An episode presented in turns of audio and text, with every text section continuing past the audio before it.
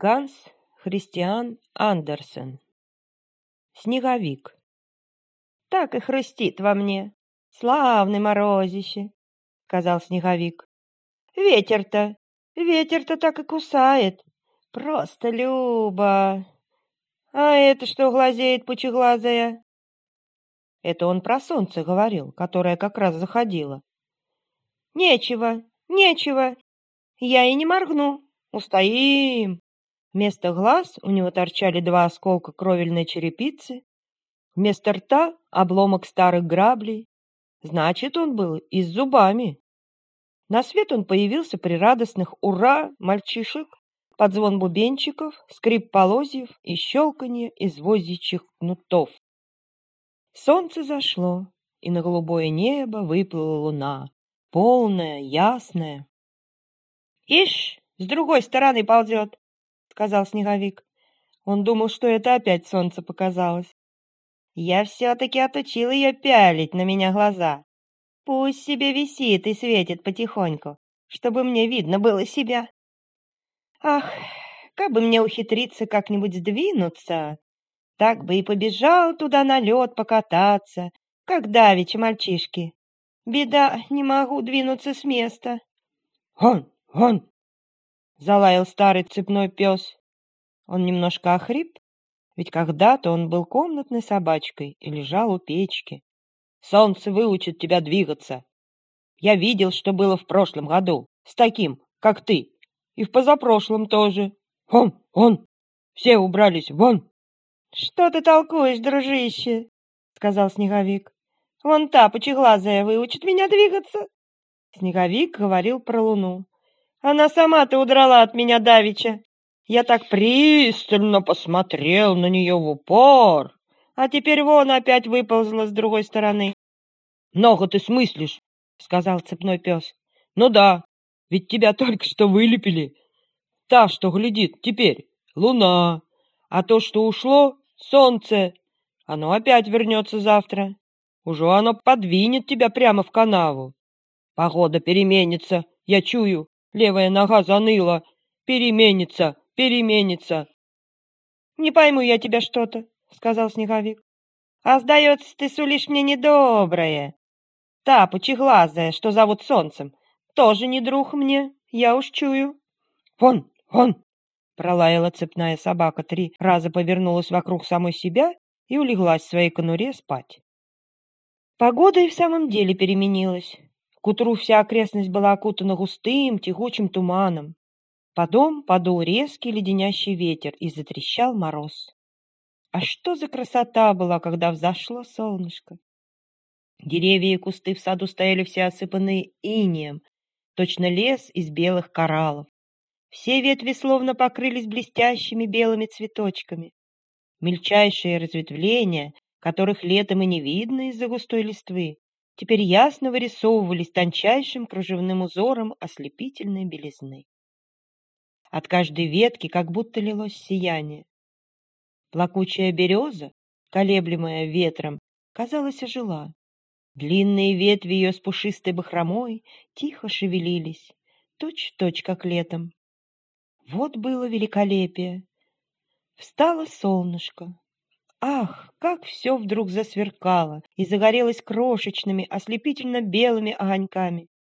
Все было точно осыпано алмазной пылью, а на снегу переливались крупные бриллианты. «Что за прелесть!» — сказала молодая девушка, вышедшая в сад с молодым человеком. Они остановились как раз возле снеговика и смотрели на сверкающие деревья.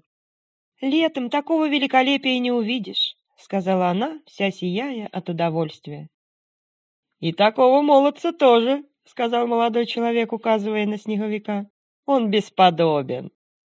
Молодая девушка засмеялась, кивнула головкой снеговику и пустилась с молодым человеком по снегу в припрыжку.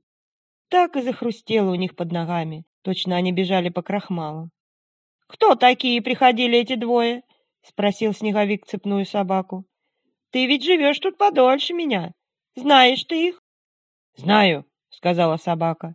«Она гладила меня, а он бросал косточки. Таких я не кусаю». «А что же они из себя изображают?» — спросил Снеговик. «Парочку», — сказала цепная собака. «Вот они поселятся в конуре и будут вместе гладать кости. Он, он!»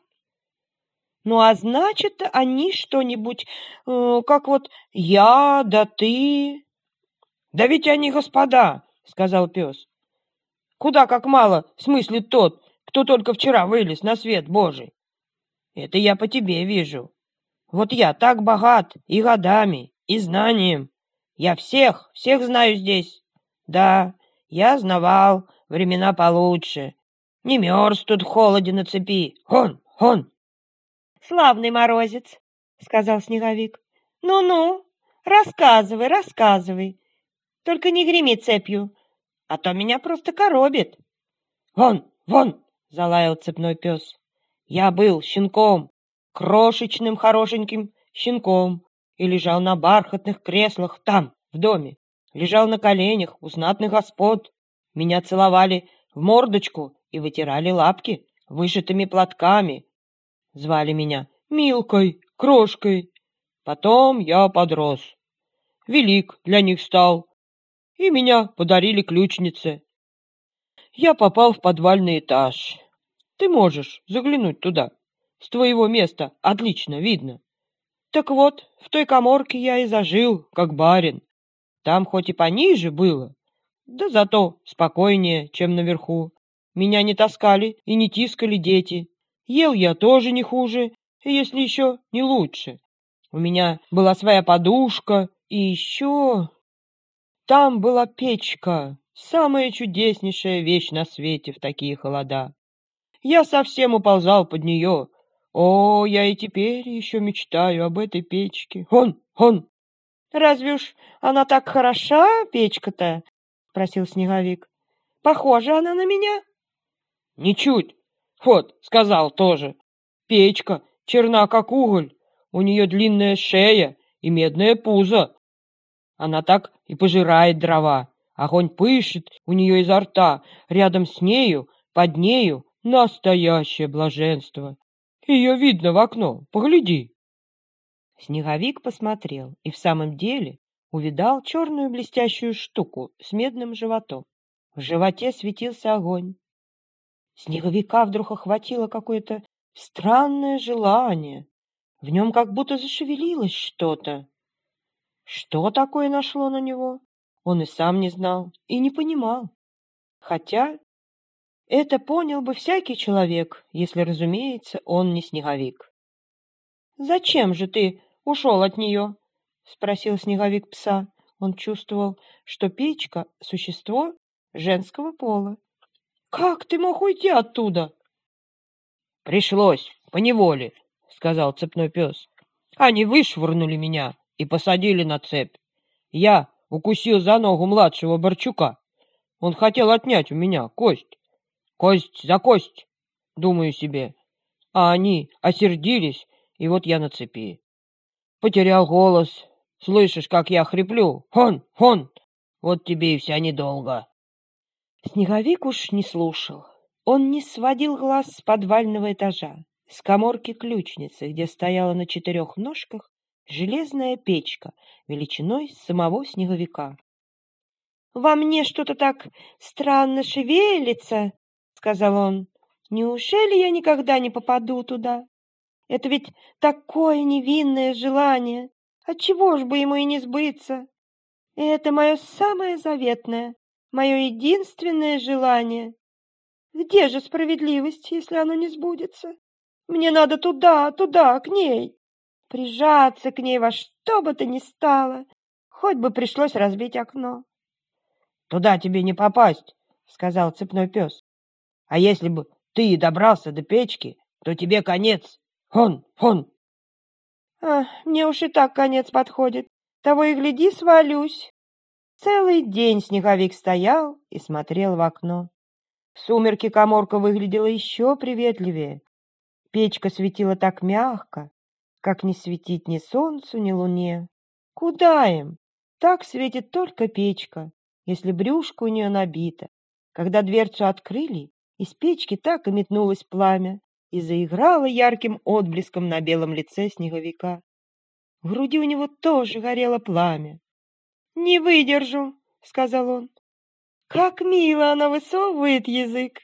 Как это идет к ней!» Ночь была длинная-длинная, но только не для снеговика. Он весь погрузился в чудные мечты. Они так и трещали в нем от мороза. К утру все окна подвального этажа покрылись чудесным ледяным узором, цветами. Лучших снеговику нечего было и требовать, но они скрывали печку. Стекла не оттаивали, и он не мог видеть печку. Мороз так и трещал, снег хрустел. Снеговику радоваться бы, да радоваться, так нет. Он тосковал о печке. Он был положительно болен. — Ну, это опасная болезнь для снеговика, — сказал пес. — Я тоже страдал этим, но поправился. Вон, вон! Будет перемена погоды. И погода переменилась. Началась оттепель. Капели поприбавилось, а снеговик поубавился. Но он не говорил ничего, не жаловался, а это плохой признак. В одно прекрасное утро он рухнул. На месте его торчало только что-то вроде железной согнутой палки. На ней-то, когда лепили мальчишки и укрепили его. — Ну, теперь я понимаю его тоску, — сказал цепной пес. У него внутри была кочерга, вот что шевелилось в нем. Теперь все прошло. Хон, хон! Скоро прошла и зима. Хон, хон! Лаял цепной пес, а девочки на улице пели. Цветочек лесной, поскорей распускайся, Ты, вербочка, мягким пушком одевайся. Кукушки, скворцы, прилетайте, Весну нам красну воспевайте, А мы вам подтянем, ай люли-люли, Деньки наши красные снова пришли, о снеговике же и думать забыли.